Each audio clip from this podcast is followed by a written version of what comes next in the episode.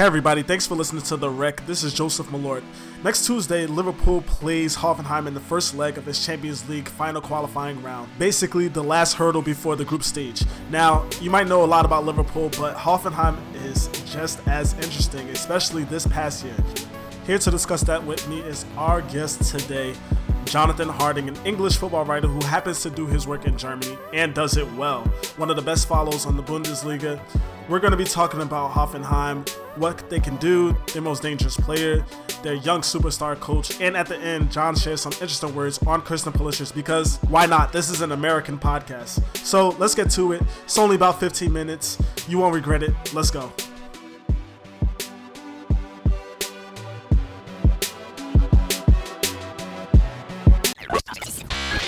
So I, I just have to say, this was inevitable from the moment that you tweeted after the Champions League draw about how uh, the four best teams got drawn together.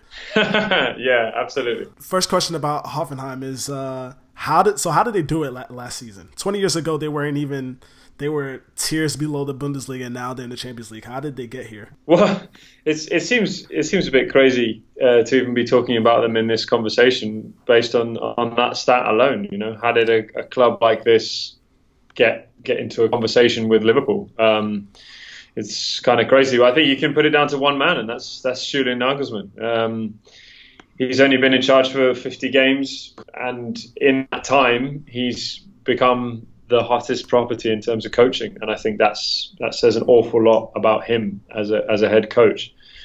He took them from a side that were in trouble in terms of getting relegated nearly or in the relegation zone, and and basically from that point on, it's it's been onwards and upwards. Uh, they've become a much more versatile team tactically. Uh, they haven't necessarily got a big group of stars, but what Nagelsmann has done has made them be a much stronger collective force. They work much better as a team um, than they used to, and I think you know, you you look at the reasons why this is working. You know, Nagelsmann has become such a successful coach in a small period of time, and I don't think it would work in a different environment. You know, he started out at Hoffenheim. He knows the club inside out. He had great success under 19 level, and he's come up and he's got guys who are playing for him because he's making them buy into the project and the philosophy that he has. And a lot of the guys that are in the team are very young and it's easy to do that with younger players because their motivation is to get better and be better players. And if a new manager comes in and says, hey, this is the way we're going to play and we're going to win this way, you're going to believe it. I think that's what's made him so effective. The the right environment at the right time. He's got his side very tactically flexible.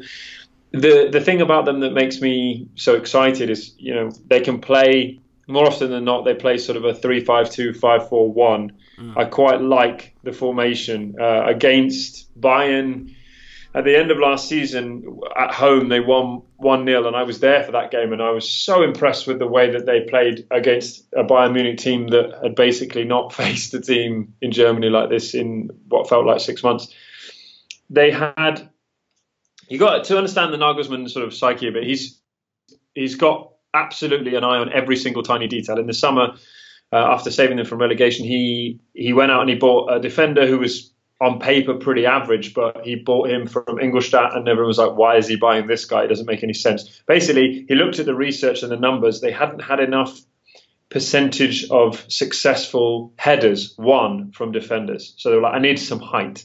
And I need a guy who's going to be tall and win the ball in the air for me. So he buys this guy mm. who's got great stats at winning the ball in the air, whacks him in the centre of defence.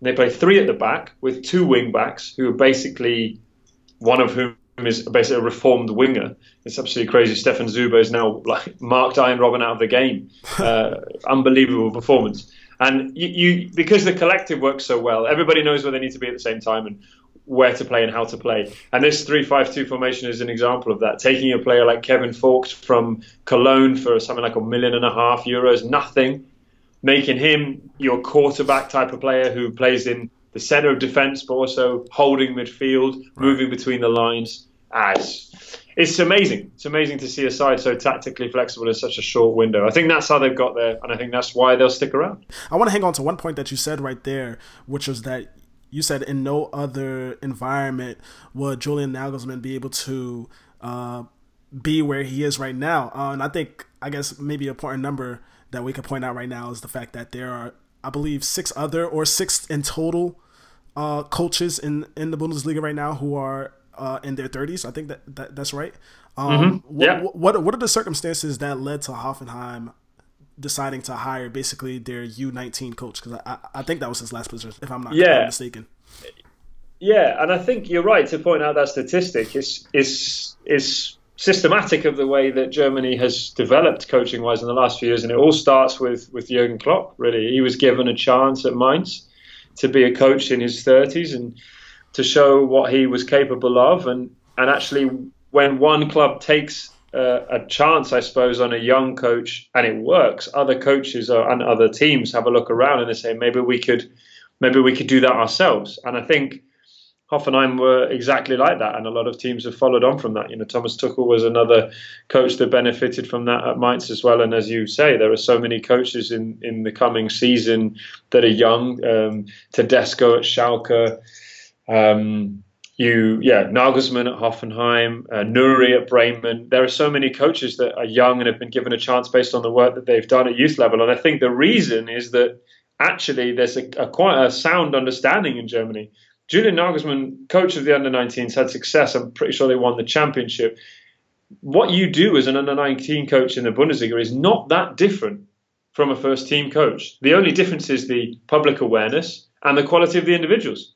You still train the same amount of times. You still have to come up with the same game plans. You still have a competitive league to play in. He's gathering experience as a as a head coach at a lower level. Why do we need to go out and get someone else for two or three years that may or may not work if we can go with someone here who we feel already has the characteristics as a person, which, you know, let's make no mistake, has a huge impact on how successful someone is at the club. Are they the right fit for the club? Oh, this guy works for our club. Why would he not be the right fit? He understands what we want. He has a clear philosophy. And it's an easy progression. And I think a lot of clubs in Germany are making that decision now. And it can go wrong. Sometimes it doesn't work. Werder Bremen are a good example of that. The guy before Nouri Viktor Skripnik, also a youth coach brought in, didn't work out.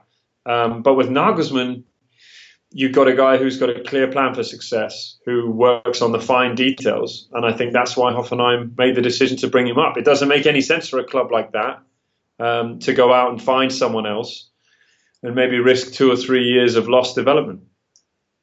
So, uh, oh, just to make a point right now, Hoffenheim finished 13 points, I think it was, above Cologne for the fourth spot. So, finishing the Champions League places pretty comfortably. Let's go to the man that you mentioned, Jurgen Klopp, obviously the manager of Liverpool.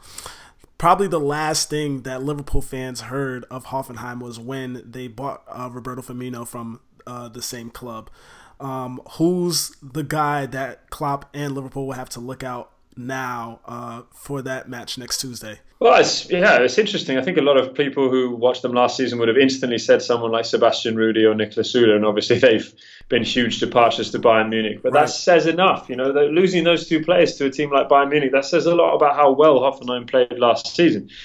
Uh, replacing those is is not going to be easy. Um, but I think the loan signing of Serge Gnabry is huge. Um, very, very good piece of business there from Hoffenheim. I think he's got to be a player that Liverpool have got to watch out for. Um, he's very fast, very good. He's got a point to prove, good finishing, likes to be very, very active in the final third. And I think Liverpool will be aware of his his threat and the danger that he poses.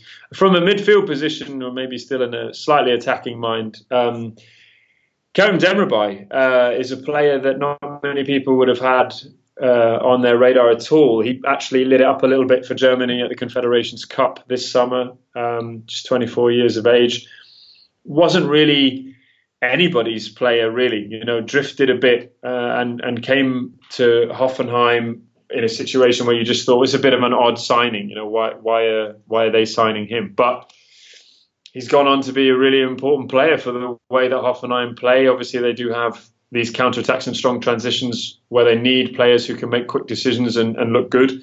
But you know, Demirbay didn't really get his chance at Hamburg. Didn't really get his chance uh, to impress at Dusseldorf. Hasn't really looked like you know, the type of player for a really long time. And yet here he is 24 and he's now a really important player in this Hoffenheim team. So I think offensively, Kerem Demirbay and Serge Gnabry will pose a threat. Sandro Wagner on the break is always a troubling striker. He's the kind of guy that you hate to play against but love to have on your team.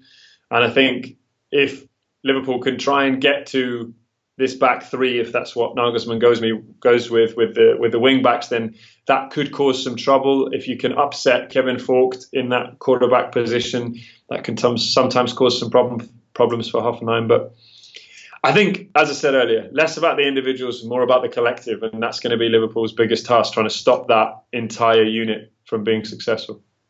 And uh, I mean, how much uh, are you expecting the prospect of? I mean, what some people, what some Liverpool fans would think is an upset. Um, hmm. Yes, I can understand why some Liverpool fans would think that. Although I would say yeah. that most Liverpool fans are very confident all of the time. Right. So, I mean, I made a point to emph- I made a point to emphasize uh, that. yeah, I, uh, I, I think it's. I think from a Liverpool perspective, it's very important not to underestimate this team. Um, I think it's far too easy to go into this and think, hey, um, yeah, we, we, sh- we, should we should be winning this because you know we're favourites. I think that's a dangerous uh, position to take. Nagelsmann is very successful because he connects with his players. Klopp is very successful because he connects with his, and I think that's what will be interesting. My biggest critique of Jurgen Klopp is that he hasn't got as much tactical flexibility as I think he could perhaps have as a coach. Um, Julian Nagelsmann, on the other hand, in my opinion, has great tactical flexibility, especially for someone of his age. So, do I think the possibility of an upset is on the cards? Yes, but I don't necessarily see it as an upset. Liverpool are a much, much bigger club. Make no mistake about that. They have prestige, they have history, they have huge amounts of success behind them, and they are up against a side that have never been in this position before. They've never qualified for Europe. So, in that sense, this is absolutely Liverpool's game to lose. But I don't think that on paper, um, the collective force of Hoffenheim is that far behind the individual qualities of Liverpool. Right, right. Um, so last last question. Uh, Liverpool is in the mid- midst of trying to hold on to Coutinho um, from Barcelona, who has a whole bunch of cash right now.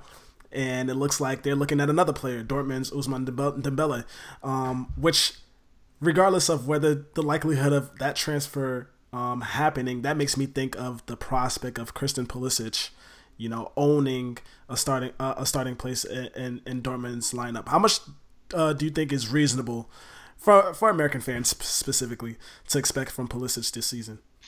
I think I'll be quite honest with you. I think if Dortmund sell Dembele, Christian Pulisic is the most important player in Dortmund's attacking team. Wow. I and I think what was going to be a very big season for him would be a potentially life-changing season for him. I mean, make no mistake, um, uh, he is already an extreme talent and rightfully, you know, carrying or flying the flag, if you like, uh, in Europe for American players. But if Dortmund sell Dembele, who for me has been a brilliant player in a very short period of time, and the transfer is kind of systematic of the window at the moment where um, small sample size means of quality means, oh, large amounts of value, therefore let's spend lots of money. And ultimately, if Barcelona come calling for you, it's very difficult, whoever you are, um, to say no. If he goes, you lose a kind of direct link to Aubameyang. Um, you, I think I don't know the stats off the top of my head, but something like 15 goals last season that Dembele set up for Aubameyang, right? So you're talking about a huge supplier. Um, that's why Christian Pulisic's role will suddenly become hugely important in the two and a half weeks left in the transfer window uh, that Dortmund will have to try and buy a replacement. Um, that's not going to be easy, and it's not going to be easy finding someone who's as good or as effective or represents as much value. And he's still got to bed into the team, so you've got to give him a bit of time, six months or whatever. So Pulisic is already way ahead of that because he's in the team, he knows the team, he knows the system. I genuinely think that if he if he can take that pressure on, that he's going to you know he's going to be an absolutely he's going to be a superstar, you know, because he he has the opportunity now to really say, hey, I'm not only one of the most important players of Dortmund and I'm in the squad and you know come off the bench and be an impact player. I'm a starting member of a Borussia Dortmund team mm-hmm. week in week out and I'm a, I'm an integral part of this attack. And that's an attack with Aubameyang, Marco Reus, Mario Götze, you know, the players that uh, Shinji Kagawa who have been there, done that, got the t-shirt, you know. And I think it could be a huge season for him. I think as I say, Dembele goes, Pulisic will be, you know, in, in a position to be like, right, this is my attack now. I can take the controls. John, thank you for your time. Really appreciate it. Just over 15 minutes. I think we hit the mark. Um, nice one. My pleasure. Thanks a lot, man. My pleasure. If you like what you heard today, then you're definitely going to like our weekly soccer show, The Kickback. So subscribe to that show on iTunes, Google Play, and SoundCloud. And be sure to follow The Rec on Twitter and Instagram at The Running Rec.